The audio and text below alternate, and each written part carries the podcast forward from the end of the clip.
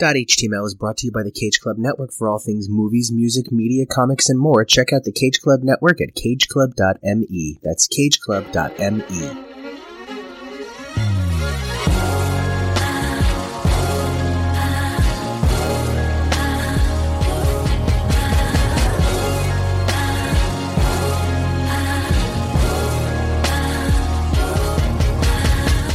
Hey, everybody, and welcome back to HTML. I'm not Kevo, And I'm not Nico. and we're here to talk about Infinity War. It happened. It really did. It's been such a long journey here. I feel like when you suggested this project to me, I was like, no, there's no possible way we could do it. There isn't time. But we toughed it out. I agree. When we first decided to jump in feet first, it was a little daunting. I know a lot of people are trying to cram in a Marvel marathon before Endgame comes out. So best of luck to everyone who's only starting now. I don't know. I think if you're dedicated, you've got time to get there, but we got there and here we are. This was such a wild ride because I feel like even though I'd already seen this movie before, so realistically, it had nothing traditionally new to offer me. This was my first time watching it so far into this project, and I feel like this project really did give me a new appreciation for the Marvel Universe. I feel like I was able to pick up on nuances and threads that I probably never noticed before. It was really exciting to get to see these movies in new ways and to contextualize certain things, like realizing for the first time the role that Spider Man plays in this film is essentially acting as Tony's humanity. And Spider Man was not originally a part of this big picture when they put this film together because they didn't have the rights. So it's things like that that really made looking at this project from this perspective different on this watch through. Yeah, we have gained a whole new understanding of the characters, the plots, the stories. You made a comment while we were watching how in character you felt the Guardians of the Galaxy were in this film, and we know that that's in part because James Gunn was involved in the filming. There's actually, I didn't see what moment it was, but there was some moment that Quill was going to have some kind of reaction that James Gunn and Chris Pratt were immediately like, that's not a character. It wasn't like plot consequential. It was just some gag. But even down to things like that, they wanted to make sure that all of the characters were honored as who they were in their own franchises. And I think that was accomplished very well. I think also the war chant of the Jabari as they appear right before the battle, I don't think that was scripted. I've read the cast just did it because they been filming so much that that was just in character for them and the russo brothers were like w- w- yeah okay sure you guys you guys know wakanda better than we do do it So much of this franchise has come down to these actors shaping the characters as much as they shape the performances. The fact that Robert Downey Jr. is now famous, the truth is I am Iron Man, is an unscripted moment that so completely defines the Marvel Universe is unbelievable. and i love that i love that it goes right back to the beginning and that so much of this franchise is about the people who make it all of the different writers and directors all of the actors and performers and everyone. And it's frustrating to talk about Infinity War because even though they split it into two different titles, it's part one of two. You know, even if they stand on their own, it's part one of two. So it's hard to discuss this film by itself without its proper conclusion. But even by itself, it is still so wonderful, so well thought. It's just where the fuck was Hawkeye? There are a number of notable omissions. It's amazing that you managed to get the entire way through the film without seeing the Hulk, because I kept saying, wait, but we don't see the Hulk this movie, right? Right? We don't see the Hulk this movie. That's the thing. We don't see him because they did such a great job making the Hulk, who doesn't really appear, feel like a character. There was so much to this movie that really made me smile. Kevo, there was something you pointed out to me when you pointed out that there are only five characters in this film who have not spoken in a previous film. That's nuts. I went through and was looking at all the different character counts. There's 43 major named characters. Five of them are brand new to this film. Everyone else has appeared before. It's uncanny that you have a major tentpole film in this franchise with so few new characters. In that way, the film really serves its purpose. It brings together the threads and strands that have been laid out across the first 17 films, and in a fascinating way, creates more drama than the lot of them combined. That was one of the most interesting things. I do feel like there are ramifications for everyone from the snap.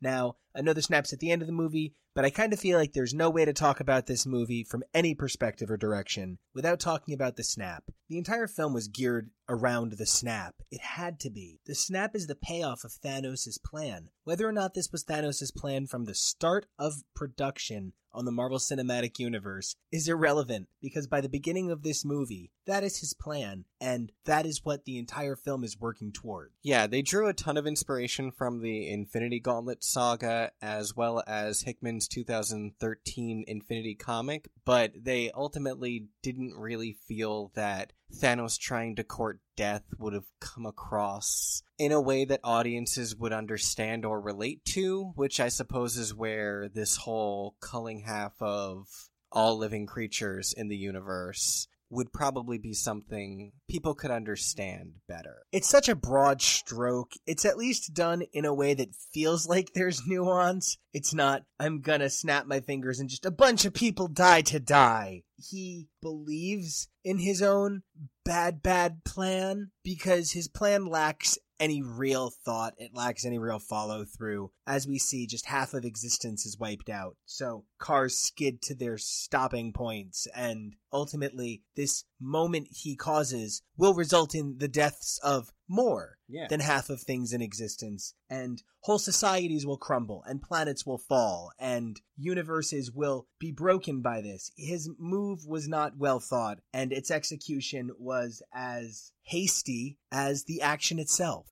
And a lot of people are like, Thanos is right. There's too many people. We actually don't have too many people on this planet. We don't have enough people who aren't hoarding wealth, perhaps. So, like, we could be taking better care of all the mouths there are on planet Earth. But I'm pretty sure it's a problem with the distribution of resources, not the people existing. And, like, that really stuck out in my head as we're listening to Thanos describe the situation on Titan, where he's like, it would have been even. It would have been poor people and rich people alike. Maybe, like, there shouldn't be that disparity in your economy in the first place. That probably wasn't helping. Ultimately, Thanos' problem is with people like Thanos, people who believe that their version of fairness is all that is right, and push that vision on others against their will. So it's very funny that Thanos winds up being the universe's greatest bully. Coming into this movie, Thanos is so ill defined. I believe he's been played by Josh Brolin twice at this point in Guardians of the Galaxy and after Age of Ultron, but I feel like this is the first time Thanos has any personality, and I really don't like it. Yeah, especially on this watch, I was like, is Thanos really a compelling villain, or is he just really tall with a deep voice? Everything about him, like the scene on Vormir, the second time we watched the movie, I was like, alright, this is my pee break. I don't even have to go that bad, but I'm definitely gonna go right now. I don't find him compelling. I don't find his sacrifice of Gamora compelling or interesting. I don't find him, com- you know, and, and and that doesn't mean that I don't like the movie or the plot because you don't have to find a villain compelling or interesting. They could seize power anyway. That's not the point. It's still an interesting story for me to watch. I just know there's so many people that fanboy him, and it's the same way as with Hydra.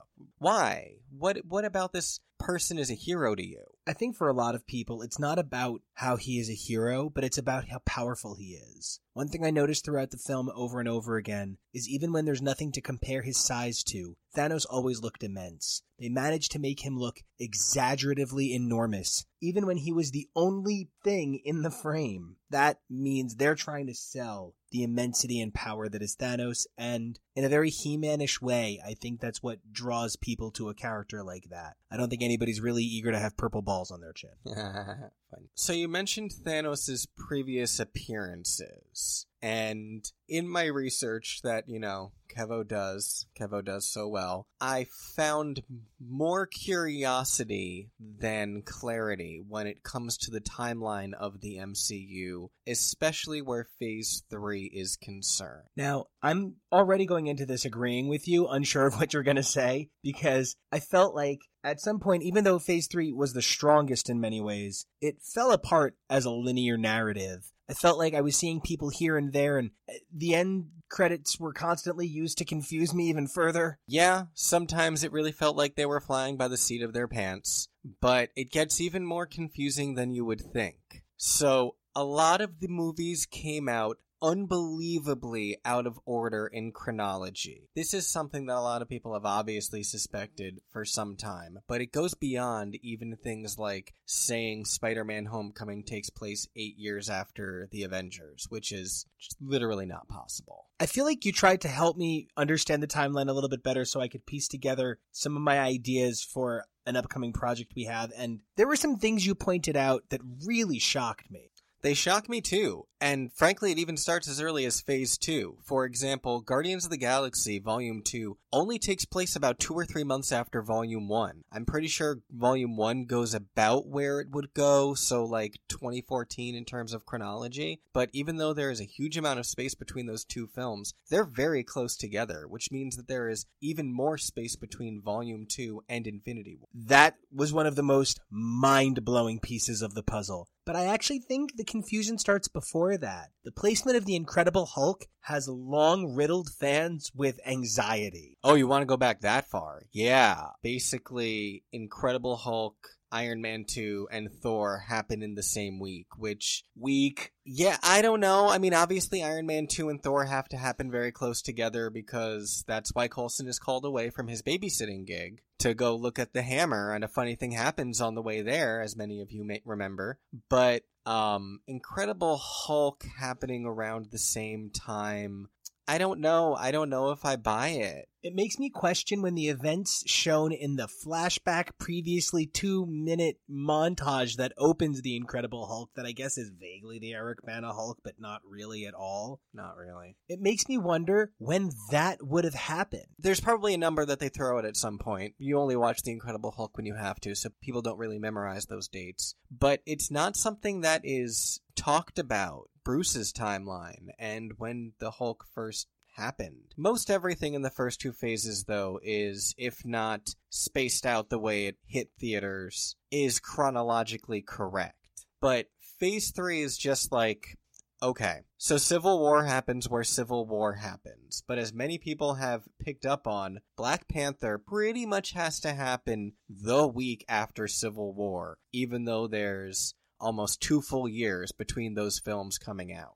And that explains why they feel so closely related, both thematically, visually. There's something very much that ties those films together, and I don't just mean the abundance of the Black Panther and Winter Soldier. Yeah, it's weird to put that movie then so far away from where it would go thematically, chronologically, narratively. I remember in discussion we pointed out that we felt Thor Ragnarok should have been the film to come directly before Infinity War. Yeah, it has a scene that basically leads right into it. Thor Ragnarok is said to happen during Civil War, but again, this is where things get confusing. Doctor Strange has an Easter egg early in it where he basically turns down helping Rhodey. Rhodey isn't mentioned by name, but the description of the patient that needs his help very much fits War Machine after his accident with Civil War. Right, that was one of the things we loved the most in that movie. We were so excited about that. Yeah, I'm pretty sure I read that Doctor Strange starts before Civil War and ends up current.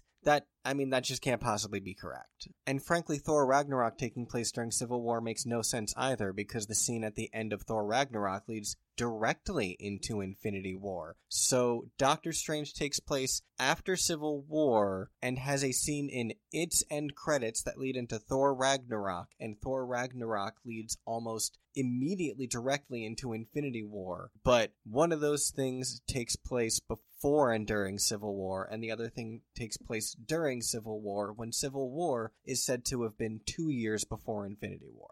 I'm so mad. My whole head hurts. Just like the whole head. The whole of it. I also think it's important to note that I kind of love that it's mostly been in a lot of time since Civil War because I feel like that gave all of these teams time to grow up, these groups time to form better together. I actually like the emotional energy that this new Guardians have, except for annoying teenage Groot. I think most of these groups really do benefit from this extended time, but the fact that it's not clear makes it so hard to understand. I don't know how far along Pepper and Tony are into their relationship. I'm excited they're getting married, but I don't know how long it's been since Homecoming exactly, except for the fact that we've kind of pieced it together. Well, Homecoming has to take place a few months after Civil War. I can't remember how many it says exactly, whether it's a few or if it's a specific number. Not a year, definitely months. But then Spider Man Homecoming takes place mostly after Black Panther, but Black Panther came out after.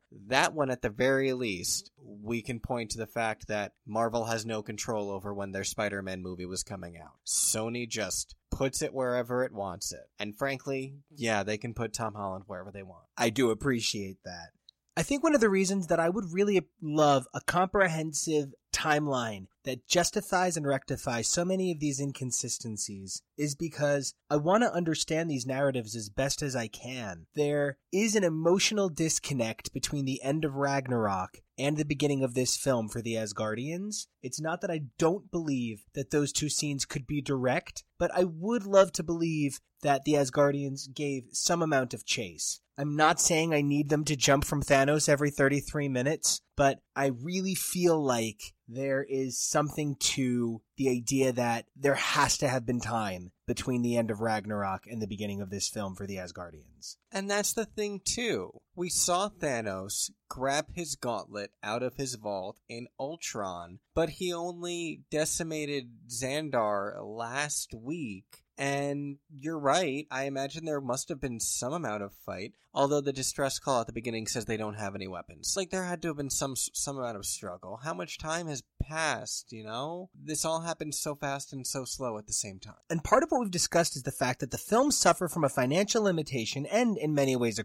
a time based limitation that stop them from being able to film every cute little moment that takes place between these major pillars that they choose to set as the films. I would love to see how many times Tony and Peter have crossed paths in the last two years. I would love to know how frequently Captain America ran into somebody that he knew from his time as an Avenger on secret missions, leaving Wakanda periodically with Black Widow to keep the world safe from threats only they understand. It would be incredible to see these moments. I understand why I can't, but having a stronger idea of the timeline might allow me to make those stories feel realer and less like I'm filling in the gaps for these storytellers. Mm, yeah, you know, I was just saying the other day to you about how I wish that some of this had come out during the era of Disney Plus so we could have gotten Marvel streaming shows about what happened. I didn't realize how much I missed Cap until I saw him on our screen again, and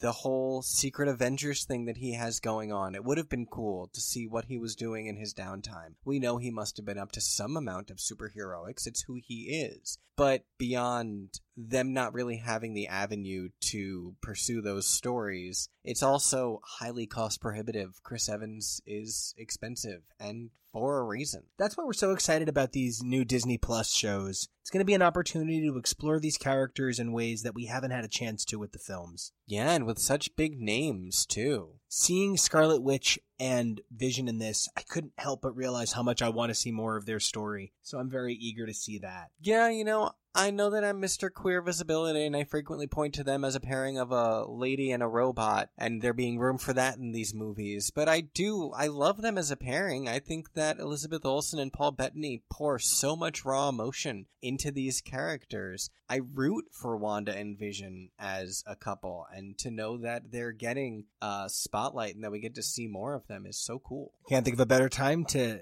see more of them. You ready to get into this Infinity War business? Yeah, let's do this. Snap, snap.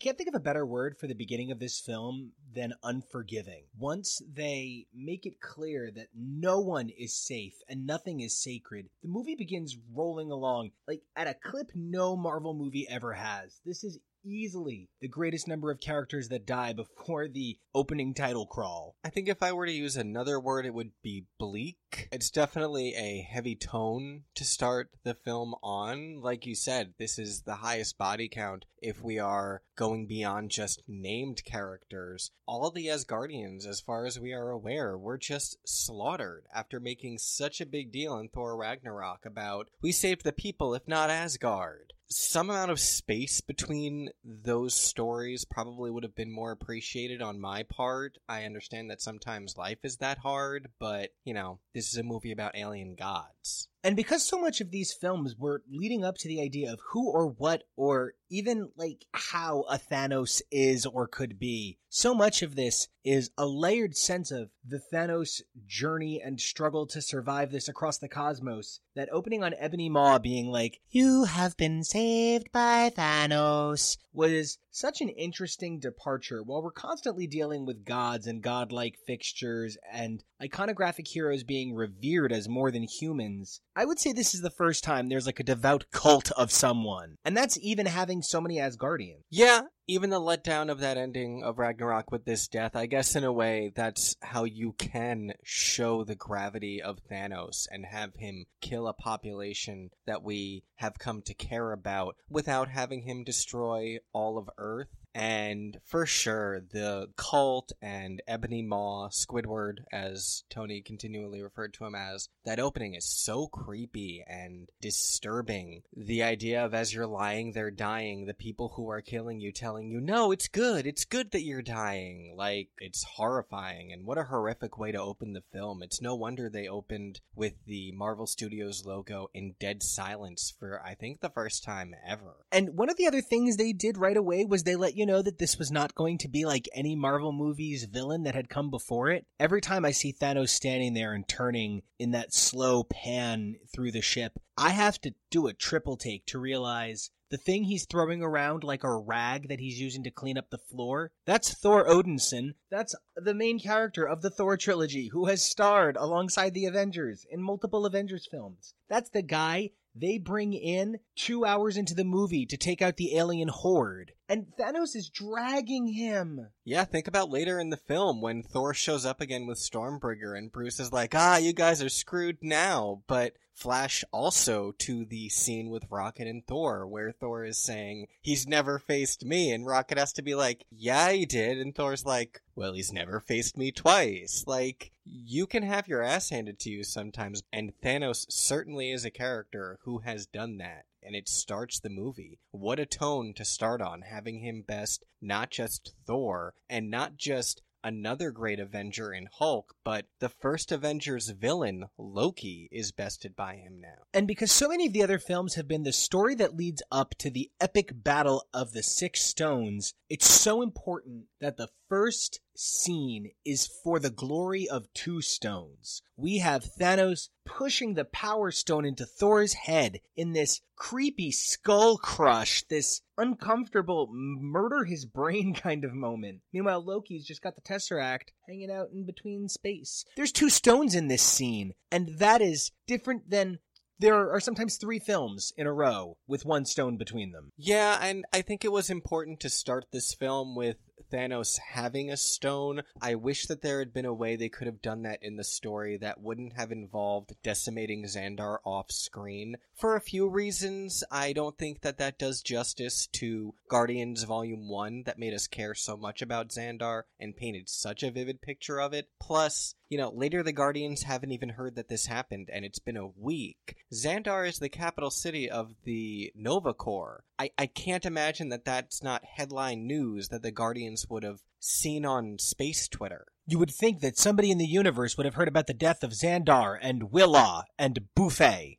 Ha. So I think the thing that made me the most emotional in this over the top incredible sequence Loki dying, Hulk being tossed about by Thanos like it's nothing. The moment that definitely broke me the most was Thor and Heimdall's momentary eye connection. Th- Thor has this look on his face like, don't save me, save Hulk. And Heimdall, he in his dying breath says, by the gods, let the dark magic flow through me one last time. And I'm just like, no, Heimdall, you were always my favorite. Don't go like this. I feel bad because I don't have that same emotional connection to Heimdall. I love Idris Elba's portrayal of the character, but you have a much stronger sense of who Heimdall is. He hasn't really been given a lot of space in these films. And, you know, it's unfair to the character. I do love the character. For me, the strong emotional moment in this scene, even before this revelation that we keep talking about, was Loki looking at Thor before calling himself Odinson. I thought that that was such a lovely moment for that character. And once again, he's ultimately trying to do the right thing when you think he's doing the wrong thing. And even though he was in the middle of trying to act like he's betraying Thor, he has this moment to show Thor how much he cares. And he still says rightful heir of Jotunheim. I'm just like, you son of a bitch, pick a side. You can either inherit Asgard or Jotunheim, but you don't get both.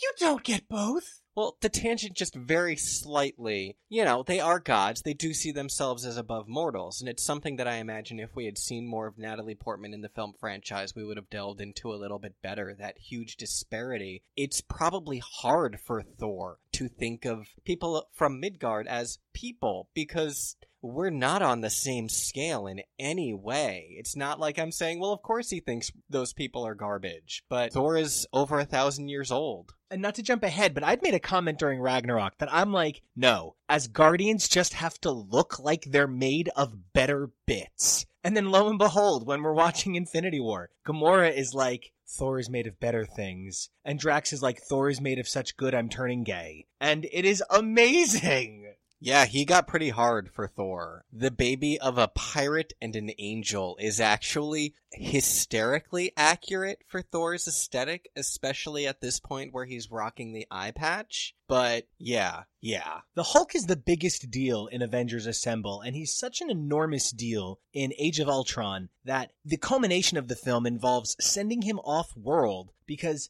he's too much for one planet to handle. In fact, Thor was challenged by Hulk in all of his vastitude. So for everything we just said about Thor is the guy you send in, Hulk's the guy that the guy you send in is afraid of. And Hulk being thrown to Earth, the way he is thrown to Earth as the only way to save him is a way to say the stakes are so much higher than they've ever been, and we've crashed cities into planets. And not only that, but that he's sent running scared. You mentioned in the last episode how Hulk isn't in this film. He actually is in this film, but he is only in the first five minutes beyond those brief, brief glimpses where Bruce is trying to shift. You brought up Hulk is a guy that Thor is afraid of. And not only was Thor tossed around like a rag doll in the first five minutes of this film, but so was Hulk. And I do sometimes feel like this opening scene goes on a little bit too long. It's uh, over 11 minutes before we smash into the title card, but that shot of Bruce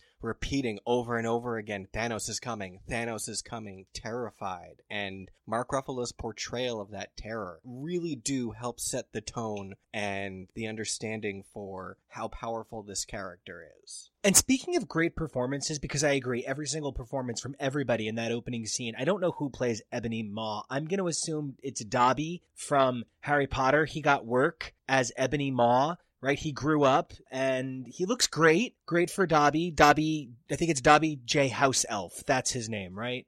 And I feel like everybody gives a killer performance, including both Benedicts. Now, I know I was incredibly hard on Doctor Strange, the film, and kind of specifically Doctor Strange, the character, as it relates to Benedict Cumberbatch's performance. But to be completely honest with you here, his chemistry with every single person he shares a scene with is show stealing. Benedict Cumberbatch sacrificed so much of that bravado that defined the character in the first movie and really ultimately was such a team player. It was probably the most impressed I was by anybody's transition from their quality in their first film to this film with an honorable mention going to little Tommy Holland and Mr. Stark I don't feel well being one of the most heartbreaking when he says I'm sorry I just can't hold Oh. it together. Why? We're only at the start of this episode. Why would you do that to me this early? So that's the honorable mention, but really standout performance of the film is Benedict Cumberbatch giving his all to be the most ensembliest ensemble member and really allowing everybody to shine off of him as well. Really incredible performance. And one of the really cool things about Benedict Cumberbatch as Stephen Strange is it would be so easy for his performance to become nearly identical to Robert Downey Jr.'s as Tony Stark and Iron Man because they are very similar characters in terms of they are incredibly wealthy, they are unbelievably intelligent, they are incredibly proficient at what they do. The strong difference is that I feel like Benedict Cumberbatch's Stephen Strange by this point has a very different air of unflappable confidence that Robert Downey Jr. can't bring to Tony Stark because even with this new nanite suit, it's not literally in his blood. His power is all external apart from his mind. Stephen Strange has the mystic arts, and no matter what happens, he will always be able to probably pull some spell out of his back pocket. But if Tony is out of gadgets, he's out of gadgets, and that's it, and he's fucked. And so there's a different air of confidence between the two of them I think Benedict Cumberbatch does a much better job in this film of tempering that confidence with, if not humility, geniality. He's a lot friendlier than he was in the previous film, whereas Tony Stark is frequently standoffish because of his shortcomings. I have literally never in my life heard the difference between Doctor Strange and Iron Man put so beautifully and succinctly. That's incredible. I really appreciate that distinction because that distinction explains so much about what we get from Tony as soon as he shows up. He's talking about having kids. He's obsessed with a legacy. He has what is clearly to Pepper a new arc reactor. So it feels like this Tony is bound and defined by his humanity and his finiteness, where Doctor Strange is unbound and able to become joyful because of his limitlessness and his infinity. And it's exemplified very early in the film. When we first see Doctor Strange, he's in pretty schlubby house clothes. He's wearing a hoodie and jeans, and in an instant, he changes into his cloak and his sorcerer's gear. When Tony needs to suit up, part of it is they're being dramatic, but it does take a while for him to shift and his gear to appear. Their abilities are so different from each other. And you're right, Robert Downey Jr. does bring so much humanity to this role, but I don't love that part of what the writers tried to use to exemplify that is this baby shit at the beginning of the movie. I'm sorry. Robert Downey Jr. is over 50. Gwyneth Paltrow is 45. I don't know how old Pepper Potts is supposed to be, but it's getting kind of late in life for you to be discussing having kids. That's a statement, and I get that, but especially with the lives that they lead and the fact that within the first half hour, Pepper is mad at him again for going off to save the world. Why do you guys think that that's something you should be doing with your lives? I actually think it's more about creating context for the loss of Peter to be truly devastating. I think it's more about what it says because this is Tony Stark. This is Tony Stark, and you know what? Tomorrow he's not going to want a kid anymore. Tomorrow he's going to want to build his own. He's going to want to build his own Bumblebee. He's actually really tired of having cars and Iron Man suits, and he would like a car that is an Iron Man suit going forward. And he's going to completely forget about this kid thing. But by bringing the kid thing back up, it creates an interesting contrast with losing Peter and so much of him being like maybe we should have a future that that conversation is interrupted by Doctor Strange and Bruce to be like no the end of the world is here. Immediately we're told anybody who's dreaming of a future doesn't get to dream anymore. I get that and I really hope it develops in the way that you're saying. I really also hope that we see some better development of Tony and Pepper's relationship. You know, I, I, I, have said so many times in this show, Pepper, you have to understand that he's a superhero. I don't ever want to seem like I am coming too hard down on her side of things because I frequently see myself as the Pepper Potts to a Tony Stark. I understand being that character. But then that character needs to either understand the person that they are in a relationship with or they need to move on. There are things about being married to Iron Man that mean you're married to Iron Man. And if you don't love Iron Man 2, not the film, Iron Man as well, you know? Absolutely. You cannot separate Tony Stark from Iron Man any more than you can separate the idea of Captain America from the idea of his shield. As we're going to talk about, Captain America does not have his shield in this film. Instead, he has those gorgeous Wakandan shield bracers. Mm. And they still function the same way. He is still the thing that's going to take the hit so you don't have to. But once we move forward in this movie with the reality of everything Tony is being faced with and Bruce being here and Tony even catching Bruce up on everything he's missed. We get for the first time like a legitimate, legitimate backstory on the Stones. And I guess I'd never realized that we needed one before.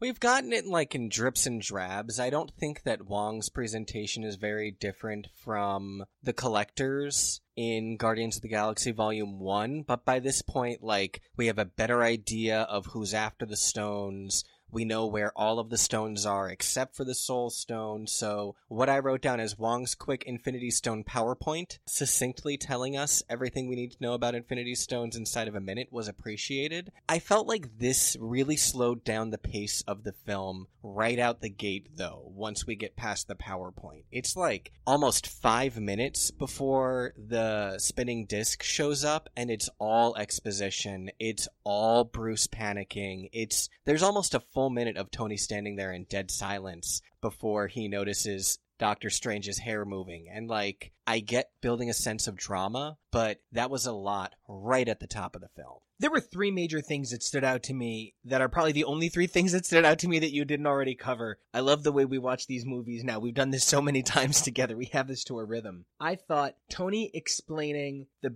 Avengers breaking up and Bruce being like, what, like the Beatles, like a band? That was kind of reductive. I understand what they were going for, but I don't think Bruce has been in space unsurrounded by pop culture for so long that he would be like, What is breakup? Is it like Beatles band? It just felt a little too hard like they were going for that old movie, Empire Strikes Back, which they did temper this movie with a reference to the greatest film series of all time, but I could not help but notice that. I also wanted to say that the moment that Tony goes out into New York to see the giant spinning disc really reminded me of when they left the sanctum in Doctor Strange. I thought that was a really cool callback. And I appreciated the Manhattan specialty foods truck there to remind you it was Manhattan because these have started taking place everywhere. I hear what you're saying about Bruce's comment being reductive, but I think that's actually even the point that they're trying to go for. I think Bruce is trying to be reductive of that conflict. He wasn't there, he doesn't understand, but when last he left the Avengers, they were a team and a family and a force for good, and in his mind, what petty squabble could possibly come between them to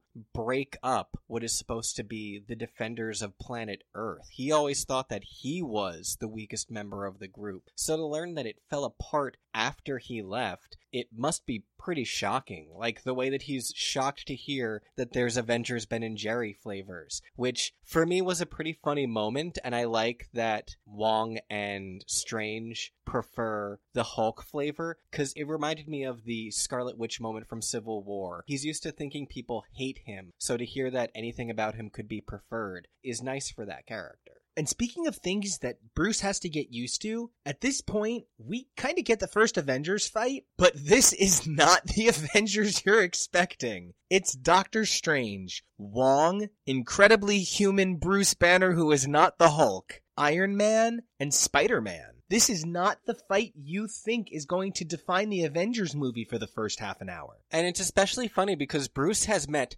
none of these people, and even Tony is meeting Doctor Strange for the first time. So there's really no one in this fight who is not off kilter because of it. One of the things I really appreciated is that they didn't make me feel like Wong was an accessory. I felt like Wong was able to do anything Doc Strange could do in the same way War Machine could do anything Tony could do. The difference was Doc Strange has the Eye of Agamotto and Wong did all of the other super great portal throwing people throwing. But I felt like Wong got some really cool moments. Considering I'm going to be really annoyed in about five minutes when he disappears for the rest of the film, Nah. he got to explain the Infinity Stones. He got in some great hits. This Avengers was really exciting for me, and I would watch this movie. Yeah, and this is a pretty great fight. It balances what I felt was the film slowing down for a good six minutes pretty well to give us this eight minute battle, have us going all over the place. It was a very clever way to bring Peter into the fight,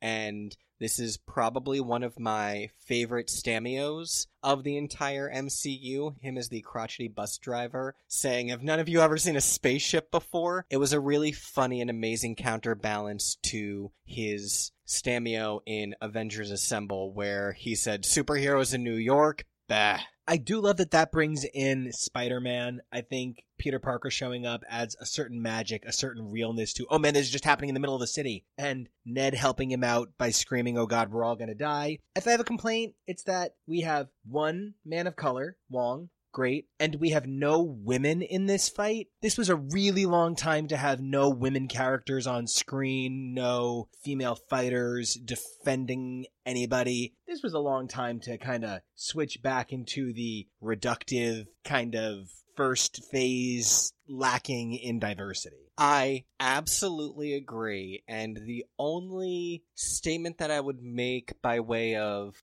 explanation or reasoning, not defense, is I mean, this proves what the problem is with the franchise overall. There just aren't enough female characters overall. It was the problem with Age of Ultron. It's not that it was bad that Black Widow was kidnapped. It's bad that Black Widow being kidnapped means the only female hero on the team is now gone. We know as a fact that there is going to be a ton more space for female heroes in Avengers Endgame, but that doesn't make up for not having enough in this half. If you were looking at those two walls with the baseball cards and the characters, and you were seeing who's going to be in which film, you need to pay attention to making sure there is that sort of balance, especially in a story where the villain is all about balance. Despite the incredible stakes and how many characters they pack in here, and all of the relationships they're going to need to establish at a rapid pace, they managed to give us some amazing dialogue, like when Tony says, Dude, you're embarrassing me in front of the wizards. I think that's great that that's the thing he lobs at Banner for not being able to summon the Hulk. Push! Yeah, and when he says to Pete he's from space, he came here to steal a necklace from a wizard. Like, it's comedy, but at the same time, that is the most succinct way to say what is realistically happening right now. And Pete's just sort of like, sure, gotta save the wizard. Something I also want to give a little nod to this movie for doing is it entered the age of the magical modern blockbuster where you can add a character that doesn't exist and everybody's all about it. Star Wars has long had the droids who somehow manage to add so much to each scene despite no dialogue. I frequently think Chewbacca had the best dialogue in The Force Awakens. Here, it's Doctor Strange's cloak. Doctor Strange's cloak is the surprise breakout character. He's like Balloon in Winnie the Pooh. He just shows up and wants to save the day. I would more compare him to Carpet from Aladdin. Oh, it's a replacement for Jarvis. In the ways in which Doc Strange is Iron Man, his cloak is sort of his semi autonomous constant companion. That's a really interesting comparison. One of the things I love the most about the cloak and all of the ways the cloak performs throughout this film is it seems like none of the Black Order, I'm sorry, I can't call them the children of Thanos. None of the Black Order seem to know what to do with magic, and neither does Thanos. It's as if Thanos is unsure of how to interact with the magic side of power, and he really only understands raw blasty blast. I can't really tell. Ebony Maw is like, your spells mean nothing to me. And like, he does that thing where he's like putting those crystals from Doc Strange like up against his face in that very pinhead sort of torture way. So I couldn't really get a beat on does he have magic or does he just have telepathy? But it's the same way where we are constantly like, does Scarlet Witch actually have magic or does she have telepathy and some bit of hypnosis? What's going on in these films? Your point is still incredibly valid. They're constantly surprised by these little tricks and things that they do. I also think it's funny that uh, you referred to the cloak as a character itself. I think in a lot of ways, Peter's suit is also a character in itself that frequently reacts without him asking it to. And that goes all the way back to his own film as well, and Karen being a character. It really does work for me that there are so many, not exactly sentient, sentient elements to the dynamic of this team. I also think it's fascinating how no one's sure how to handle this fight. Ebony Maw is pissed as he's flying through the city. This is not what he expects. Cull Obsidian being thrown through the portal clearly is not what he expects. Everybody here puts up a really strong fight, and then Tony is baffled. Tony can't believe he's heading into space. And I think that's one of the things that tells us early on the Avengers are in some deep shit. Tony has no idea what he's doing. Yeah, you know, I actually wondered if it's not stated, but I wondered if part of why Tony released Peter's suit wasn't just to keep him from falling, but was to give Peter a massive power upgrade before he knew he was leaving Earth to do whatever this was. Kind of like he's trying to leave behind an insurance policy, and that's part of why he's so annoyed at Peter for sneaking along, because he thought Peter's back in New York, they'll be taken care of. I feel like a lot of the Black Order is a little uneven, though, because, you know, what you're saying is true that this is a bigger fight than they were expecting, but then there's moments like when Tony is just talking and Ebony Maw is like, he exhausts me. I'm getting really tired of overdramatic, hyperbolic villains like that. It really compromises the monk like demeanor that he constantly seems to have for him to say that someone talking to him exhausts him. You're being an overdramatic bitch, and that really undercuts your actual drama. You can either be the brilliant, dark, mysterious guy, or you can be the over the top Vincent Price, but you don't get to win the Olivier and the Razzie for the same performance. It's like the difference between Stephen Strange and Tony Stark, like we've been saying. Tony would say someone exhausts him. I don't think at this point in his journey that Strange would make that sort of snarky comment. When he makes a snarky comment, it's what he means. And speaking of snarky comments, I can think of no other time. Once Peter, Strange, and Tony are aboard the ship with Ebony Maw heading off, Wong is protecting the Sanctorum, we cut to what, to me, really enforces why I said last episode, you can't call this an Avengers movie. It's a Marvel Cinematic Universe movie. This Guardians bit is like the most Guardians Guardians bit that ever Guardianated. From even before the moment the Guardians appear on screen with Rubber Band Man playing, which one of my favorite songs, so I was thrilled. One of the era appropriate choices that they made in terms of Guardians music. And it was chosen, of course, by James Gunn. And I really feel that everything about this opening scene with the Guardians, it's both an amazing introduction for any MCU fans who haven't watched those films yet, and yet is not a boring rehash of any Guardian stuff that we have seen before. It perfectly introduces them while not feeling repetitive about any Guardian scenes we have already seen. And that's maybe why I think the space between Guardians 2 and here is necessary. I like these Guardians. I'm going to say it. I like Chubby Star Lord.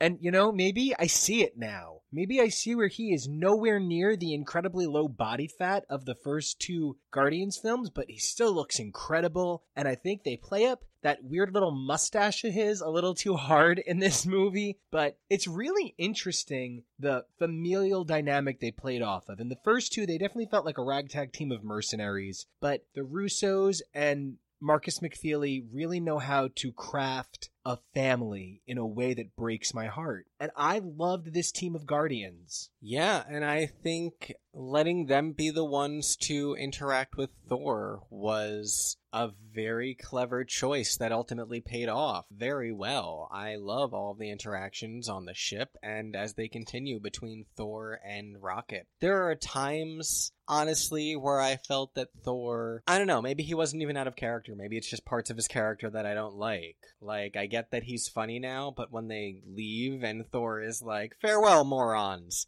it's a little much. He knows what the word moron means. If it had been more of like a self effacing fellow morons, because we're all idiots trying to go after Thanos, maybe, but as funny as I found all of the Thor basically cucking Quill stuff, he relished it a little bit too well for someone who is supposed to be a god king. And one of the things about Thor is he is kind of the, yo, you want to see how big my hammer is, god king. And that is a lot of fun.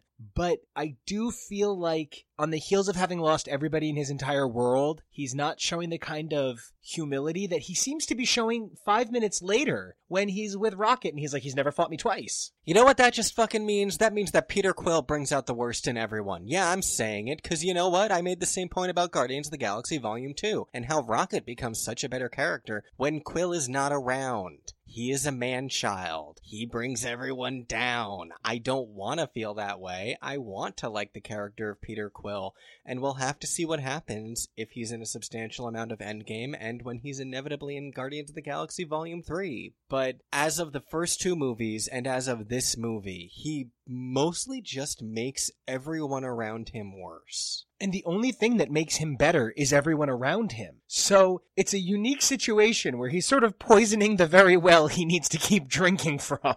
That was amazingly clever phraseology, and I want to use that in everything. Great job. From the moment Thor, I don't know how else to you, what noise does a dick make when it hits the table? From the moment Thor makes that noise against the hood of their ship, everything about Star Lord's every insecurity is blasted across the film. And this is really important because rewatching this movie as a series of Star Lord being told he'll never be good enough and he's second rate and he'll never have the destiny he believes he's entitled to now that he's established his good guy family doesn't justify by any stretch his actions later on, but it kind of explains the mental duress that went into him being the biggest piece of shit of all time. It does. It really does. You know, for all the ways that I complain about him, I have never once, I believe, said that Peter Quill's psychology doesn't make sense. He is forever the 8 to 10 year old boy who was abducted from Earth and is stunted in that place. And he's still an interesting character, the way Snape is in Harry Potter, but I still want to see the character grow and become better in the ways that his compatriots are. Gamora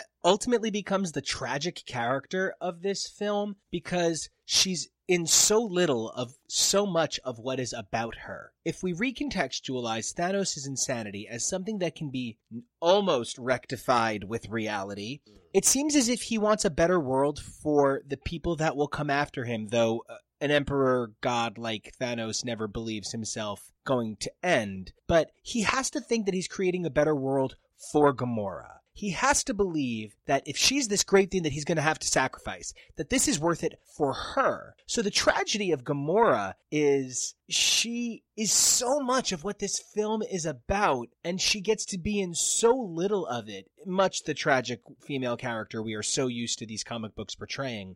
I maybe thought better of the Russos and Markus McFeely, but I think Zoe Saldana gives her best Gamora performance in this film. Yeah, for sure, for sure. And seeing her character develop over the previous two films and into this one has been great. You know, you make an interesting point about characters like Thanos and what they want and what they believe is right. And it really makes me realize for the first time that I'm nervous that the creative team on these films will solely give us beating the crap out of Thanos as a conclusion. When it comes to the sort of ideologist like Thanos, this demagogue who feels so strongly in their conviction even when it is going to hurt so many people. The only real defeat of a character like that is making them see the error of their ways and making them see how they're hurting people and making them see a better way and accept it. And I think we might just end up getting a blow to the head and that might have to be okay,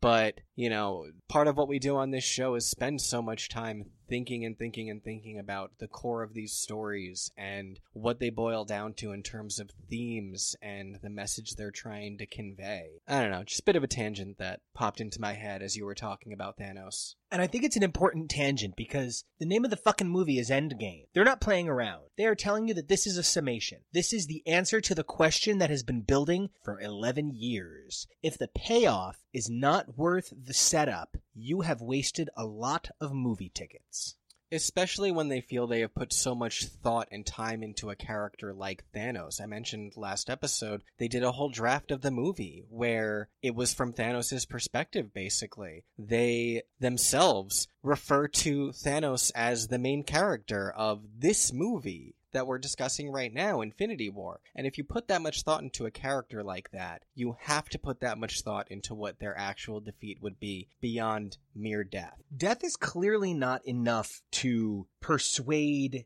Thanos of anything. Thanos in this franchise does not think of death as a definitive.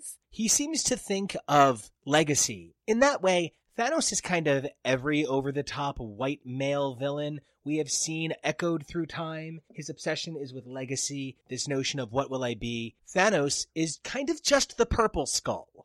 Nice. I like that. Which brings us to someone whose skull is red, whose heart is not black, but is instead full of love for someone else very red. Yeah, I don't know. There was something about that scene between Wanda and Vision where I just started like squeeing. And I don't know if it's because I grew up a fan of theirs and I love Wanda and I love Vision together, but there was something so great and genuine and real about their connection, which is fascinating because they're not just two of the Avengers that have had the least screen time in general. And while they've had enough time together, I didn't realize I cared that much about them coming into this film that their romance so brought something out of me. And I don't know if it's the implicit nature of how many times this has to have happened that gave me that ability to contextualize some of what the Avengers have been up to, that it was little sentences that built palaces of possibilities in my head. And I was just so eager to see more of this drama unfold. It was really special to get to share it with you too, because I love how we love these kinds of no, love can do it against any odds stories. It's like we would have loved Hunger Games so much more if Katniss and Peeta weren't so dumb.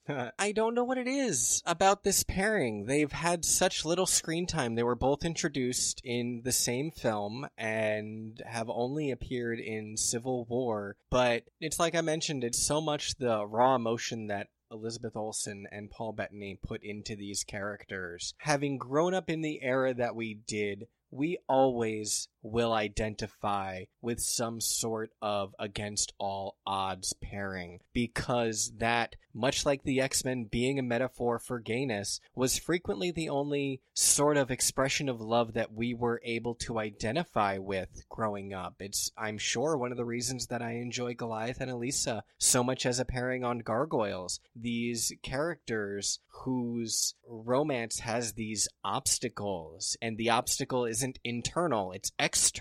We really better identify with stories like that, having grown up not being able to see a lot of gay love stories. And as I've mentioned, you know, I I love this pairing, but they are also one that I frequently point to of it's a lady and a robot. And there's that line where Vision says, I'm beginning to think we should have stayed in bed. And Wanda kind of like slyly smiles at him in the middle of this battle. There's that moment of sexual chemistry between these two characters that have only really been in one and a half films so far, and no gayness anywhere. In my heart of hearts, Cull Obsidian can be gay with the weird little spindly gremlin one, the one that looks like like a bleached haunted mask.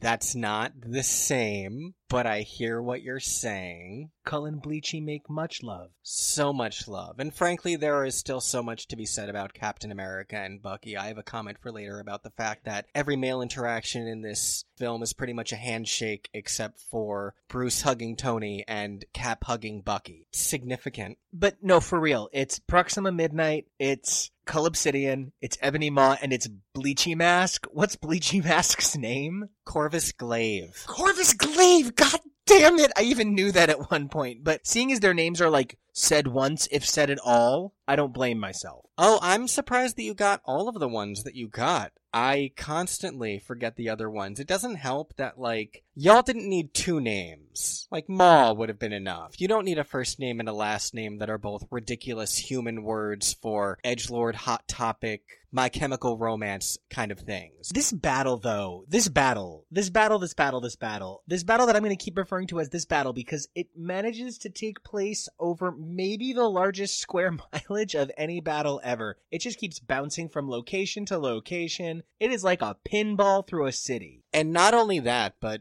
even with all of the action and excitement that we have seen throughout the film so far, I really feel like the first moment that the entire audience unanimously cheered was when the, not as they are dubbed in the film, but as we have been calling them, secret Avengers show up and Cap is standing there with those exposed forearms and and Falcon flies in, and you gotta wonder how has he been keeping those wings under wraps for the last two years since Civil War? Like that's that's not that's not a small bit of gear. Their return is so triumphant and so epic because it has felt like anytime anybody got a shot at Cull or Ebony in that first battle, it was a glancing blow. And we know that Wanda could kind of sort of on a on Wanda's best day, she could give Thanos with a cold a pretty good run for his money as long as he doesn't have any stones. And Proxima Midnight just has no patience for Scarlet Witch and bats her around. And we know that the Vision is like a friggin' robot super god. So that Vision and Scarlet Witch can barely stand up to Proxima Midnight and I Bleachy Mask, uh, Corvus Glaive is so incredible that when the other three show up and they're able to give that fight. I mean, Black Widow, for a total human, Black Widow puts up a lot of fight against a lot of magic aliens. You know, I think it harkens back to something you said earlier this episode about how they weren't expecting magic. I don't think it's that they don't expect magic or they don't expect robots or they don't expect warriors. I think most places you usually just have the one. I don't think they were expecting all of these different types of warriors and creatures and and powerful beings to be allies. So much of Thanos's army in his his black order is pretty one note. They're all the same, even if they have sort of concentrations. They've all got the same look. They're all rocking the same type of name. They're all the same ideology. They're all pretty same note. And I just think they keep being taken off guard by the diversity of the Avengers when it comes to power set and, and skill. So you're saying that the very one note, one color team could be defeated by diversity. Interesting. Interesting. What a great metaphor for the Avengers, and what a terrific way to cut this episode. Next episode, we're going to take a look at the remainder of the film now that just about everybody but the brilliant Wakandans have been introduced. Until we get there, Kevo, where can everybody find you online? You can find me on Twitter and Instagram at KevoReally, K E V O R E A L L Y, or you can find me kicking around shitposting memes about Marvel on our Facebook page. Look us up on Facebook, Husbands Talking More or Less. You can check out our awesome comic work at kidriotcomics.com, where we have our diverse comic filled with incredible superheroes for a modern storytelling audience. You can check out our other shows like X's for Podcast, where along with our boyfriend and our best friend, Jonah and Kyle, respectively, we take a look at the Uncanny X Men comic book franchise, starting with Giant Size X Men number one. I also do now and again with my childhood best friend Chris, where we take a look at Now That's What I Call Music. This summer, we're spending some time with Carly Rae Jepsen doing the Emotion Minute. You don't want to miss that. If you like what we do, you'll love what they do on the other shows here at the Cage Club Network. So check out cageclub.me and don't forget to look at the Patreon and contribute and shape the network's future. As always, you can find me on Instagram at Nico Action. That's N I C O A C T I O N. Okay. Friday, get us out of here. Beep boop, you got it, boss. I don't have a Friday impression.